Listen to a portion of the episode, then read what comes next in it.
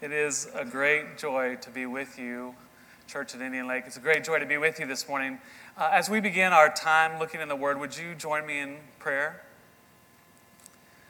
Oh Lord our God, we are so grateful for, for your love, for your mercy, for your grace. Lord, we thank you that, that you have stirred in us a desire to be, to come into the house of the Lord and to worship you, to sing our praises to you, Father, and to, to offer our prayers, our petitions, Lord, to cry out to you and to give to the work of the kingdom, Lord. Now, now, Lord, we ask that, that as we open your word, that our hearts would be soft to hear the message you have for us, Lord. Please, Lord, help us, help us to get, to grasp, to know what you'd have us to know this day. And now may the words of my mouth and the meditation of my heart be pleasing in your sight, O Lord, my rock and my redeemer. This is our prayer in Jesus' name. Amen. If you have your Bibles, if you would open them to Psalm 27, Psalm 27. And in honor of God's word, what I'm going to ask everybody to do is when you get to Psalm 27, if you would just stand in honor of God's word, that way I'll know everybody's ready to begin when you're at Psalm 27. So when you get to Psalm 27, please just stand. And we'll hear God's word for us. Open your app. There you go. Scroll to it. All right, now, hear the word of God for the people of God this Lord's day. Psalm 27. The Lord is my light and my salvation. Whom shall I fear? The Lord is the stronghold of my life. Of whom shall I be afraid? Now, I just have to stop right there. I mean, is that not a great word? I mean, you're going to watch the Super Bowl later today and you're going to see some great commercials, but none of them have a better message than what you just heard. Amen? Oh my goodness. The Lord is my light and my salvation. Whom shall I fear? The Lord is the stronghold of my life. Of whom shall I be afraid? When evil men advance against me to devour my flesh, when my enemies and my foes attack me, they will stumble and fall. Though an army besiege me, my heart will not fear. Though war break out against me, even then will I be confident. One thing I ask of the Lord, this is what I seek, that I may dwell in the house of the Lord all the days of my life, to gaze upon the beauty of the Lord, and to seek him in his temple. For in the day of trouble he will keep me safe in his dwelling, he will hide me in the shelter of his tabernacle, and set me high upon a rock. Then my head will be exalted above the enemies who surround me. At his tabernacle will I sacrifice with shouts of joy. I will sing and make music to the Lord. Hear my voice when I call, O Lord. Be merciful to me and answer me. My heart says, If you seek his face, your face, Lord, I will seek. Do not hide your face from me. Do not turn your servant away in anger. You have been my helper. Do not reject me or forsake me, O God, my Savior. Though my father and mother forsake me, the Lord will receive me. Teach me your way, O Lord. Lead me in a straight path because of my oppressors. Do not turn me over to the desires of my foes, for false witnesses rise up against me, breathing out violence. I am still confident of this. I will see the goodness of the Lord in the land of the living. Wait for the Lord. Be strong and take heart and wait for the Lord. May God add his blessing to the reading and the hearing of his word. You may be seated. It is indeed so good to be with you, and I want to express my thanks to Aaron for having me and for uh, that kind introduction. I did have Aaron as a student in my class, and I'll meet with the trustees later to talk about his performance you guys know he was a great student because he's a great student of, of the word and he has a curiosity and he pursues knowledge. And I know he I know you see that in him and it was such a joy to, to have him in class. And I thank you already for, for your willingness to pray even this morning for Union, to think about Union. And I want to encourage you to, to continue to pray for Union, that we would be the institution that God has called us to be. Uh, in, in, a day, in, frankly, in our country, when a lot of people would like to see institutions like Union disappear, be put out of business, we really need your prayers. So I want to invite you to pray with us. And as I've been going around preaching in the churches in Tennessee, I just ask people to use as a prompting from the Spirit if you're driving down the street and you see a car in front of you that has a union bumper sticker or a union license plate, take that as a prompting from the Spirit to pray for union. Pray for the faculty, pray for the staff, pray for the students, pray for the president. He needs it. Or if you're, if you're driving down uh, Indian Lake Boulevard and you look over and you see there our campus, just take that as a prompting from the Spirit to pray for Union. Or if you open the newspaper in Hendersonville and there's a story about Union, as there was this week, just offer up a quick prayer for Union. Or watching the television station or listening to the radio, please pray for Union. That's the, that's the very best thing that you can do for us, that we would indeed be all that God intends us to be. And we're praying together. I would invite you to pray together this, the verse of Scripture that we're praying together as a community. We're praying Joshua 1 9 together. Uh, as a, a, university community this year. Joshua 1 9 says this These are the words of God to Joshua Be strong and courageous. Do not be frightened and do not be dismayed, for the Lord your God is with you wherever you go. That's a good word, isn't it? Pray that with us, Joshua 1 9. Pray that with us this year. Recently, Mark Noll, the historian, wrote a book called Jesus Christ and the Life of the Mind. And in it, he says this He says, The greatest hope for Christian learning in our age or in any age lies not primarily in heightened activity, in better funding, or in strategizing for the task at hand, though all these matters play an important part. Rather, the great hope for Christian learning is to delve deeper into the Christian faith itself and going deeper into the Christian faith means, in the end, learning more of Jesus Christ. You see, I, I think this describes us well at Union. See, we work for and we hope for and we pray for heightened activity. It's why we built a campus here in Hendersonville so that we could serve more students. We could, we could extend what we're doing to more people. That's why we built a new library on campus that you saw in the video. It's why we have a campus in Germantown, right outside of Memphis, so that we can indeed influence more and more people for Christ.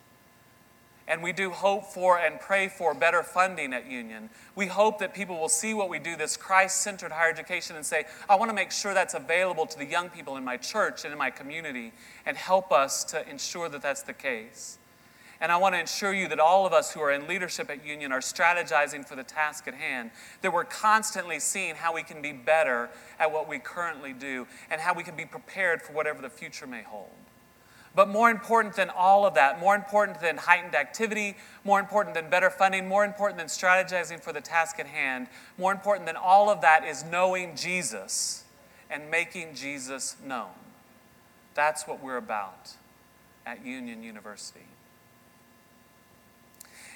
It's a pleasure to, to be with you. I serve as the president at Union, and before that, I was president at East Texas Baptist University. And before that, I served for 17 years at Baylor University. And before that, I started, I got my start in higher education at Texas A&M University. Uh, there in Texas. And, and most of my life, most of my working life, I've been in student life. I've been in uh, a, a, student life educator, administrator, designing environments where students can flourish and, and help helping them to discern God's call on their lives, and then faithfully and courageously living out that call. But at each of those places, I've had a chance to teach classes. You see, God, God created me to be an educator. He made me to be an educator. That's what I'm to, to, to do, and that's who I am to be. And so I taught classes at A&M and all the time I was at Baylor and even at ETBU, and obviously I taught uh, Aaron's class at Union. I love to teach. Those of you who are teachers, do we have any teachers in the room? A few. It's okay. Raise your hand. It's okay to raise your hand, teachers. Yeah, yeah, we love teachers. There is something special about a teacher, right? Even if, even if you even if you aren't a teacher, you had a teacher that you love. And if you don't, Lord, help you. Goodness.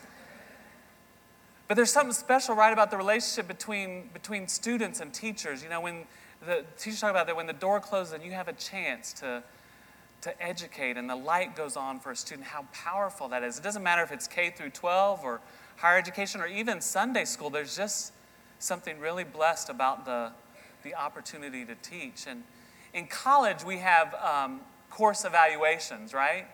Course evaluations. Some of y'all nod, yes, I remember this.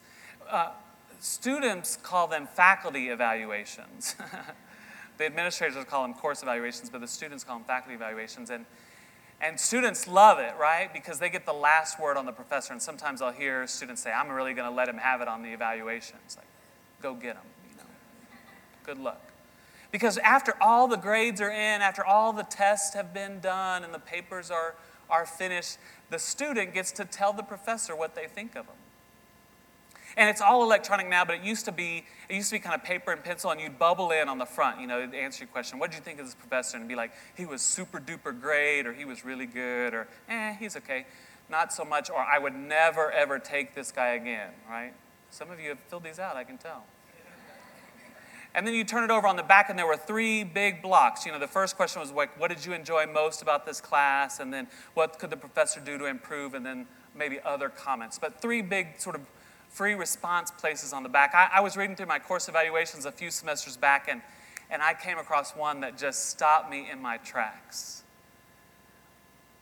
I'm reading, see all the stuff on the front, I'm turning over on the back, you know, reading what, what students say, and I flip one over, and a student had written, If I only had an hour left to live, I'd want to spend it in Dr. Oliver's class.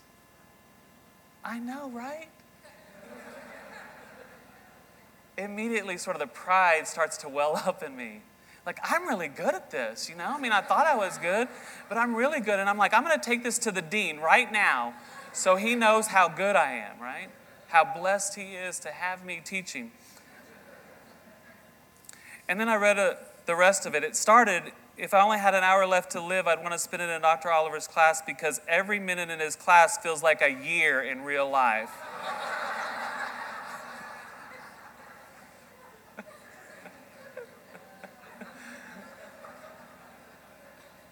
Easy come, easy go, right? hey, I look forward to the next 25 years with you. oh, goodness. Well, I know you're busy. I know there's lots of things going on, and, and, and I would say I'm going to try to get you out before the pregame show starts, but it started yesterday, so sorry. I know you're busy. I know there's lots of things going on, and even you, maybe like maybe like I do sometimes when I'm driving up to church, it's like, Lord, please, you know all these things that are happening. I just want to, I want to focus on what you want me to hear. I know you're busy. I know there's lots of things going on. And so the time that we do have left this morning, I want to do three things with you. Three things. Very quickly, very briefly. I want to share one verse of scripture with you. I want to tell you one story, and I want to ask you one question three things one verse of scripture, one story, one question. Now, if you ask the students at Union, does Dr. Dub always speak like this? They'll say, yeah, he does a lot. And the reason I do is because, because I know this. I know that in the time we have left this morning, you can memorize one verse of scripture. And if you did nothing else today but memorize one verse of Scripture, it would be incredibly valuable to you. That you wouldn't have to look it up, that you could just call it from your mind to your heart, from your heart to your mind. Wouldn't that be awesome if you could memorize a verse of Scripture today? And I know this I know that, that Jesus used stories to help us understand the kingdom of God, right? And I'm going to share a story with you from my own life that helped reveal the glory of God in, in my life. And I hope it will be an encouragement to, for you to see God active in your life. And I know this I know that the question relates well to both the story and the scripture. It'll be a question that relates to you, reverberates throughout your life, not just today and this week, but by God's grace in the months and even years ahead. So, in the time that we do have this morning, those are the three things we're going to do one verse of Scripture, one story, and one question. First, the Scripture. The scripture for this morning, the scripture that we're going to put our mind's attention and our heart's affection on this morning is Psalm 27, verse 14, which says, Wait for the Lord, be strong and take heart, and wait for the Lord. Psalm 27, verse 14. Just say it over and over in your mind, even as I am speaking, and you'll have it memorized by the time you get out of here. Wait for the Lord, be strong and take heart, and wait for the Lord. And let's, in fact, let's just say it together wait for the Lord. Be strong and take heart, and wait for the Lord. Psalm 27, verse 14. That's it. Wait for the Lord. Be strong and take heart and wait for the Lord. Listen, waiting for God is not laziness. Waiting for God is not laziness. And waiting for God is not going to sleep. And waiting for God is not an abandonment of effort. Waiting for God is challenging, though, isn't it? I know I can get an amen on this. Waiting for God is challenging. In fact, if you're trying to keep an outline of, of the, the sermon today, that would be point one. Waiting is challenging. Waiting is challenging. Waiting for God is challenging. Wait for the Lord. Be strong and take heart and wait for the Lord. In fact, I think that the two most challenging commands in Scripture are wait and forgive. Now, we're only going to focus on wait today. If Aaron has me back, maybe we can do forgive. But today we're focused on wait, the command to wait. Wait for the Lord. Be strong and take heart and wait for the Lord. Now, don't misunderstand me on this. Don't misunderstand me on this. Waiting doesn't mean that we do nothing. It just means that we only do the things that God calls us to do, that God directs us to do. We know God directs us to pray always, right? So as we wait, we pray. We pray. We pray without ceasing. We pray in the morning and the evening. We pray during the noonday. We pray all the time, even as we wait. And we incline our hearts towards God, right? In fact, that's the purpose of our prayers, that our hearts might be conformed to His hearts, our will conformed to His will, our way conformed to His way. And we prepare, right? We do the thing that God's direct us to do. Maybe Maybe one of the things that you're doing, even as you're waiting, is that you're preparing in some way for whatever the future holds, whatever that desired thing is, even as we pray and incline our hearts towards Him, we prepare. Wait for the Lord, be strong and take heart and wait for the Lord. Psalm 27, verse 14. So you have the scripture now. I want to tell you a story. I have this bell here. That's a pretty good bell, isn't it? It's this brass bell, and, on it is inscribed Dr. Dub Oliver, Vice President, Student Life, 2006, Psalm 27, verse 14. And I want to say one more time before I start this story that the only reason for me to share this story is how it reveals God in my own life as an encouragement to you. I have this bell in my office. If you were to come to my office, you would see it there sitting on my shelf. I don't necessarily notice it every day, but you've probably got stuff like this too, right? In your house or your office, things that, that sometime when you see it, maybe even the Spirit prompts you, you see it, and it's a reminder of God's favor, God's grace, God's faithfulness in your life. Such is this bell for me. The story begins for me in June of 2005. In June of 2005, when I was named the interim vice president for student life at Baylor University. And it was a, an incredible, wonderful thing that happened for me when I was named interim vice president for student life at Baylor. In fact, just to give you a little, a little context for this, is that being vice president for student life at Baylor was, was sort of my penultimate career goal. Okay, this was the this was the thing that I really hoped for. You know, sort of that when people ask you like, what job, if you had it, you'd keep it forever. That was that job for me. All right? It, it, was the job that, that once I got to it, if I ever got to it, it would be the only place I would ever go. Susie, my wife, and I, we'd even built a house on campus because we were so all in, we were so invested there, so much a part of this. And so it was, it was really exciting to be named the, the interim vice president for student life. Now, I know some of you have probably picked up on that word interim. And you're probably thinking maybe there's something to do with that that's part of this story. And you're right. Interim means, right, that you're there for a time, maybe not there permanently. And, and I knew that when I was appointed interim vice president for student life, I was appointed by an interim president. And I understood that, but I still was excited about it. In October of 2005, uh, a new president came to Baylor, and for the purposes of this story, we're going to call him John, okay? We're going to, we're going to use the name John for him. Now, the main reason we're going to use John for his name is because that is his name. and it's easier for me to keep it straight. So, John comes in October of 2005. And I meet with him the first time in November of 2005, and, and I did something that, that, that that was directed by God for me to do. Now, I'm not saying that you should do this. I'm not saying I expect other people to do this. I'm just saying I did what, what God asked me to do. And that was this God had, had worked on me and taught me that whenever a new president came in, that I should resign. I should offer my resignation to the president because when a new president comes in, he wants to pick his own team. It's kind of like when a head coach comes in, you know, and they often want to pick their own assistant and associate coaches. And I wanted to make sure that whoever I was serving with wanted me on their team, right? I didn't want to be somewhere where they didn't want me. Okay, so you, you kind of get this. Now, I'm not saying you should do this. I'm just saying that this is what the Lord was doing, doing with me. And so I typed up my resignation letter to offer to John.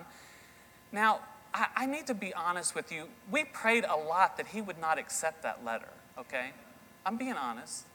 I, prayed, we prayed a lot that he would not accept that letter. But November 2005 came, and I slid that letter across the, the table to, to John, and he opened it and he read it, and he said, Don't be silly. Of course you're staying. Whew, what a relief. He started in January of 2006, is when, when he started January 1st of 2006. And, and I had my first meeting with him on the last week of January in 2006. And, you know, I was sort of uh, a little bit, I guess, lower on the, the pecking order of things. And so he didn't get around to me until about the third week. But that's, that's cool. And during the meeting, he said that, that he was going to have a search for all of the the positions that were open. There were five of us who were serving as interim vice president at the time. Five people who were sort of in the same boat that I was in. Now, just, just to be fair to John, because I definitely want to be fair to John, what he actually said was, I'm going to have a search for your position. What I heard him say is, we're going to have a search for all these positions, okay? You know, sometimes you hear things just a little different the first week of February, in fact, it was February 3rd, Friday, February 3rd. So the anniversary of this just happened this last week. February 3rd was the first Board of Regents meeting that, that John, for John's presidency. And, and at that meeting on February 3rd, 2006, it was just this great day because we approved the largest construction project at that time at Baylor, and I was in charge of it, and it was really exciting, like, like sort of one of these really great professional moments. You know those days where you're like, wow, we did it. This is awesome. This is going to really advance the institution. It's super duper great. Those kind of things, you know, really good. And I had been asked to, to do the devotional um, that morning at the Board of Regents meeting, and you know, I thought that was really good too, and I can tell you think this sermon's wonderful, so you can imagine how good that was. And at the end of that meeting on February 3rd, John announced that two of the five vice presidents he was naming permanent without a search. And I wasn't one of them. And so a day that, that, that was sort of this professional accomplishment and wonder all of a sudden was boom, cut down, right? And it hurt it hurt really bad. It's not that I didn't think those, those others deserved to be named permanent, I did. Right? And it's not that I didn't rejoice with them in, the, in, in that good news, I did. But it still hurt, right? That I had been passed over, that, that others had been seen more worthy than I. And I went home that night in a lot of pain. Maybe you've been there. Somebody nod if you've been there. Yeah. And, and Susie and I had, had dinner together and, and just, again, to be as transparent as possible, we had a good cry together about it and, and wondered what was going on. Really hurting. And one of the things I, I do is I read the one year Bible. Now, I'm not trying to sell you the one year Bible. I'm not trying to get you to do what I do, except this. I think, not I think, this is truth. If you're in God's Word every day, your life is going to be better, period. Figure out how to do it. Get in God's Word every single day. This has been really helpful for me. Every day, there's a passage from the Old Testament and the New Testament, there's a psalm and a proverb. Every day, you read through the whole Bible every year. It's awesome. I love it. You do something to be in God's Word every day. So I read. And I do, my practice is to do it at night because at the end of a day, when I've had to deal with some of the things that maybe are not as nice, to think about what I want when I fall asleep is I want God's word going through my mind as I fall asleep. And so that's why I do it at night. You can do it in the morning, you can do it in the middle of the day, you can do it anytime. Just do it. I was doing it at night, so um, Callie and our daughter and Susie had gone on to bed, and I'm there in my study, in the quietness of my study, and I'm reading the scriptures. And the psalm for February 3rd is Psalm 27, which ends with verse 14 Wait for the Lord, be strong, and take heart, and wait for the Lord. Thank you, God. Thank you, God. And the next morning, when Susie woke up, I said, The Lord gave me a verse last night. She's like, What is it? I tell her, Psalm 27, verse 14, wait for the Lord, be strong and take heart and wait for the Lord. She said, I think you better write that on an index card so I can put it on my mirror. so we did, put it up. Well, that day, so that's February 4th, 2006, is like a premiere day. You know, people are coming to visit campus to, to, to see about things. And I didn't have any responsibilities, so I didn't need to go to work, except that we had um, agreed that some friends of ours who were coming to bring their daughter, um, Fred and Lu- Luann, were bringing their daughter Camille, and I'd promised to give them a tour of campus. And Susie's like, honey, they'll understand. Just call them and say you don't feel well. Just tell them, you know, just of I woke up hurting again. I just, you know, just wasn't into it. You know what I'm saying? And I was like, no, no, I need to go. And she's like, they'll understand.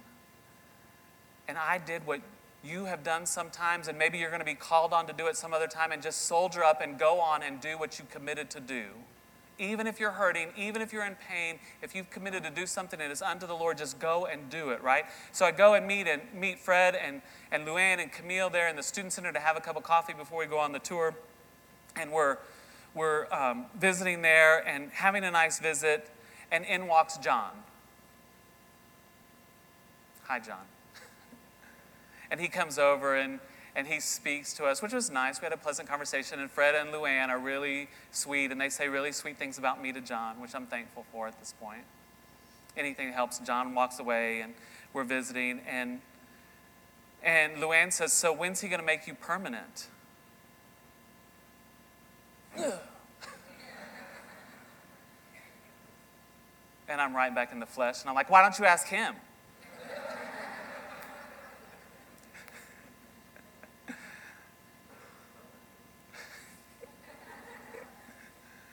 I have this, I have this arrangement with the Lord. Till He makes me perfect, I'm just going to be honest. I'm just going, to tell you the way it is, okay? And so, um, so I was like, let's go, let's, you know, let's go walk around. So we go walk around and we walk outside the student center. And I know most of you have not been there, and so you're sort of imagining in your mind's eye this. But we walk out of the student center, and, and Pat Neff Hall, which is the main administration building at Baylor, is right there. And one of the things that, that I love about this particular building is that it has scriptures etched in the north and the south ends of the building, up, up um, kind of on top of the building. There's scriptures. And, and, and on the, the um, north end, it's um, Proverbs 8 11, which is wisdom is better than rubies. Wisdom is better than rubies. And on the south end, it's Psalm 119, verse 105. Thy word is a lamp unto my feet and a light unto my path. I love that. And so I'm talking to Camille about this. And, and um, one of the things that, that Pat Neff has this, uh, uh, about the fourth floor, it has this big deck outside where you can overlook the campus. And I said, Would you guys like to go look at overlook the campus, which is really weird. I didn't hardly ever go up there, but it's like, that, would be a cool view for them. You know, I'm trying to, to get my mind off of things and encourage them. And so they're like, sure. So we go up there. I have the keys to Pat Neff um, because I'm in charge of my other duties as assigned is I flip the light switch. The lights on the tower are green when Baylor wins and they're white when Baylor loses. They were white a lot of the time I was there. they're green a lot more now. But anyway, so we go up there and we're looking out over the, the campus there. And up then in the tower, sort of in a, a, smaller tower that goes up that has a dome on it, is this, this carillon, this set of bells. And I said to, to Fred and Luann and Camille, I was like, would you guys like to go see the bells? Now, the only thing that I can tell you is I must have been caught up in the Spirit, moved by the Spirit, or somehow um, pressed to say that because I had never been up there before.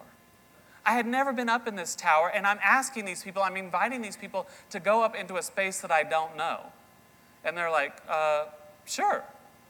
So we go up there, you take the elevator as high up as you can go, and then you sort of walk this circular staircase up to this little anteroom. And then there's this sort of ship's ladder that goes straight up to a hatch, right, that you open. And then there's sort of a deck that you stand on, and the bells are all around you as you get up there. So you're about, you know, you're uh, at least over 100 feet up in the air, but anyway, really high up when you get up there um, in the hatch. And so we climb up there, we climb up, open the hatch. Now, now this carillon, the, these set of bells, there are 48, 48 cast bronze bells in this carillon. And the smallest is about six inches and weighs about 30 pounds. It's about this size, weighs about 30 pounds. The largest is six feet in diameter and weighs 4,370 pounds, all right?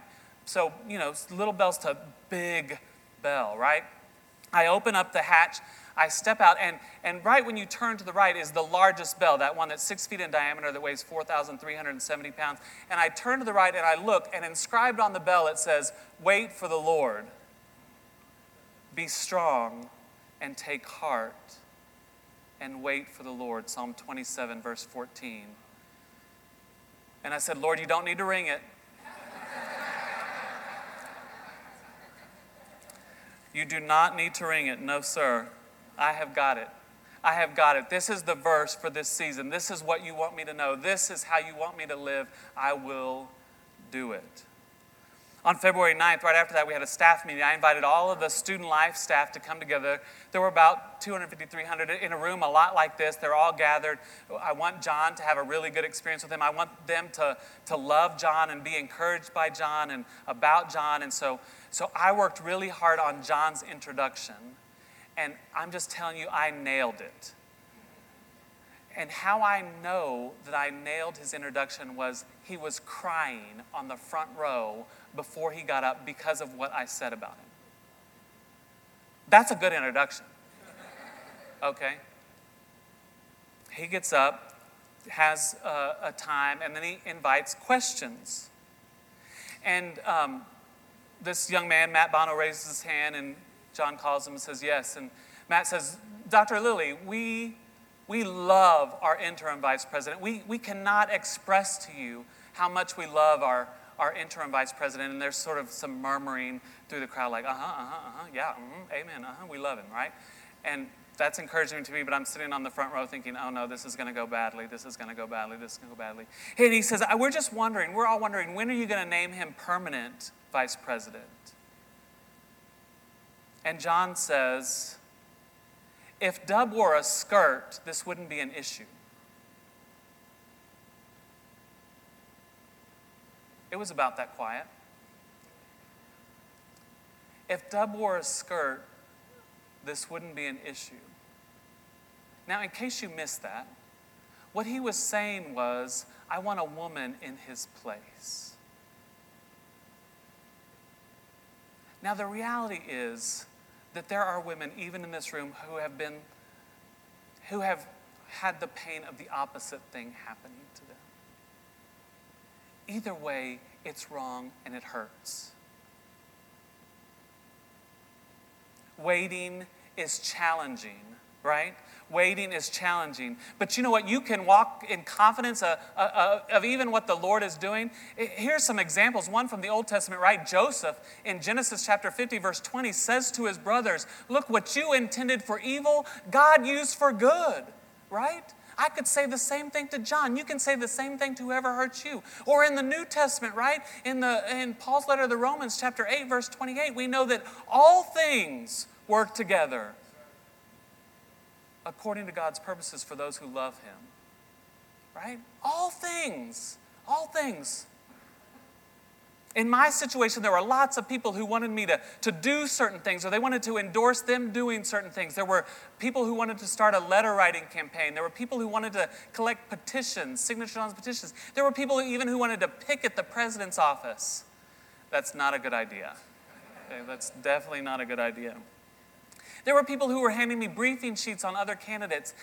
Listen, waiting doesn't mean we do nothing, but we don't do that stuff. We do the thing that God calls us to do pray, incline our hearts towards Him, and prepare to do the interior work, the internal work that He wants us to do, prepared for the future that He has for us. On April 18th that year, we had an executive council meeting. This is all the, the VPs together. And at that executive council meeting, John announces to all the other vice presidents that he's going to name my friend Randall to be the permanent provost from the interim position. And Randall deserved that. Randall was awesome. And that was all done without a search. Now, in case you're keeping score, there were five interim VPs at the start. Two were named that first time, one's named now, and the other one left the institution because he said, I'm not going to go through a search to do a position I've been doing. And that left me. Awesome. You need to know something crucial at this point. Waiting requires trust. And this is point two, if you're keeping an outline. Point two waiting requires trust. Here's another reason that you can have confidence. Look at verse 13. Waiting requires trust. Here's the promise of God I am still confident of this. I will see the goodness of the Lord in the land of the living. I am still confident of this. I will see the goodness of the Lord in the land of the living. You see, our God is so good that He has eternity secured for us. And He also comes that we might have life and to the full here and now. We don't have to wait for heaven for Him to, to see Him and to see His abundance and to know His grace. It's here every moment of every day if we'll but open our eyes and see it. So I didn't apply for other jobs, even though people said, You are crazy for not applying for other jobs. Even though search consultants came and said, I've got a great job for you, and they were great jobs, I said, No, the Lord has said, wait. And that's what I'm going to do. Listen, you either trust God with your life or you don't. Let me say that again. You either trust God with your life or you don't. And if you don't trust God, you cannot wait. If you don't trust God, you cannot wait.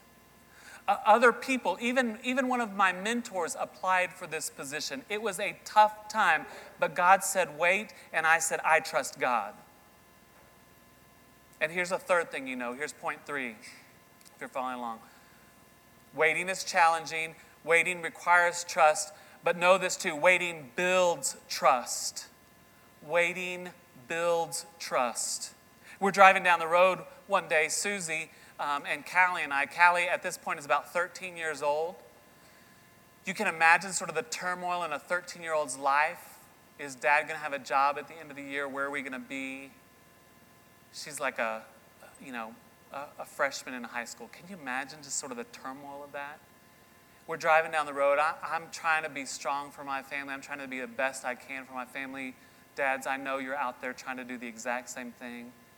And Susie says, Hey, Dad, um, Callie and I have something we want to say to you. And I was like, Okay. And Susie says, Callie wants to say it. I said, Okay.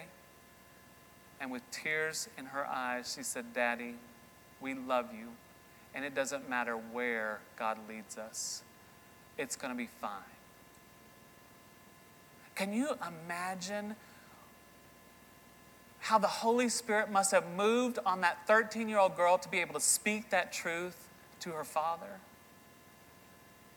Oh, man. Waiting builds trust. Let me tell you something else too. You get you get a paycheck, most of it's direct deposited now. I understand that. But it it'll say where that money's coming from. Don't you believe it?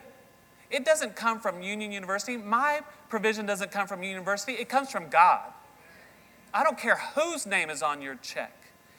God is your provider. You can walk in confidence because He has provided for you, He is providing for you, and He will provide for you. In the most difficult circumstances, God will give you power and peace until God speaks. We dare not speak and we dare not move.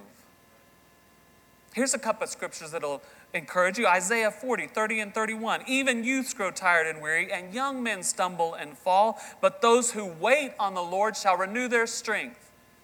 They will soar on wings like eagles. They will run and not grow weary. They will walk and not be faint. That's Isaiah 40, 30, and 31. Or Psalm 130, verses 5 and 6. I wait for the Lord. I wait for the Lord. My soul waits, and in his word I put my hope. My soul waits for the Lord more than watchmen wait for the morning, more than watchmen wait for the morning. I went through my interview process a couple days on campus, and we're there in, in, the last interview on the last day in Pat Neff Hall, sitting around this round table. You can sort of imagine it in your mind's eye. And the last question of the last interview of two days, someone from the search committee says, that we need to ask you something. I said, okay.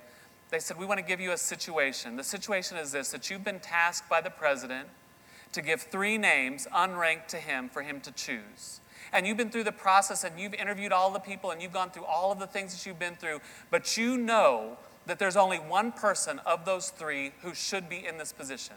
There's only one. You're all convinced of it. There should only be one. Do you only forward one name or do you forward three names? Now, you and I both know I thought I was the one. You're hoping I was the one, aren't you? And I said, Let me tell you something. I would forward the three names because that's what the president asked you to do. And I want you to know that I trust the process.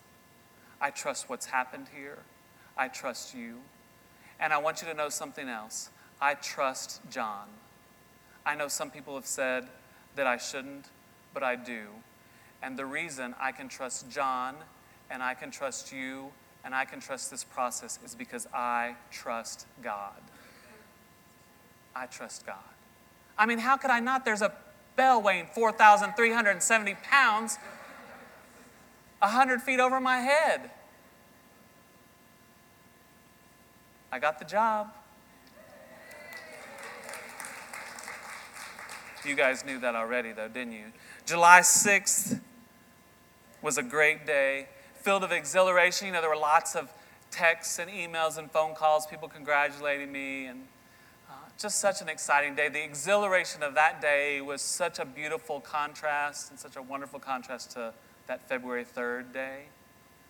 But the same is true at the end of every day, even though on February 3rd I might have trouble falling asleep because my spirit was hurting on July 6th, I would have trouble falling asleep because my spirit was so excited. God's Word is the place to go, isn't it? So I opened God's Word, and I was, I have to tell you, I was very expectant about what, the God, what God would have for me there. So I opened to the Old Testament, a First Chronicles genealogy. I struggle.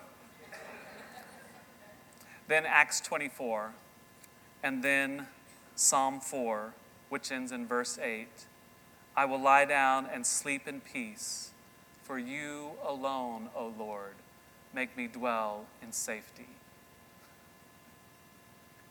Isn't God good? Yes, indeed, O Lord, you make me dwell in safety.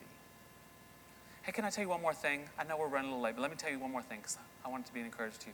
I walked out of that last interview and uh, a professor from Baylor, uh, whose name is Tricia Nunley, followed me out. I had gotten down the hall and she said, Dub. I said, Yes. She said, Can I talk to you for a minute? I said, Sure. She said, You did such a great job. Thank you so much. I was like, Oh, thanks, Tricia. She said, You know, I, I didn't want to be on this search committee because of what John had said in that staff meeting a few months back. She said, I told him, I'm not going to be party to a search committee where you've already made up your mind. And she said, he, he convinced me that he, was, he would be open to your being named vice president. She said, but let me tell you what's going to happen. I said, okay. She said, what's going to happen is you're going to be named vice president at Baylor. And in a few years, one of the Baptist schools is going to see you and is going to come and call you as their president. And I said, Tricia, I don't know about all that. But I know this I'm trusting in the Lord. Wait for the Lord. Be strong and take heart and wait for the Lord. So you have the scripture, and I've told you a story. And so that just leaves the question. And the question is this What are you waiting for? What are you waiting for this morning? What problem are you wanting Him to solve? What pain are you wanting Him to heal? What direction are you wanting Him to give? I don't pretend to know all of the all of the things you're waiting for, all the questions that you've got, all the things that are burdening you this morning, but I do know this. Wait for the Lord. Be strong and take heart and wait for the Lord. Let's pray together. Lord Jesus, we love you. Jesus, we thank you. God, we love you. We thank you for your word. We thank you for this particular word, Lord.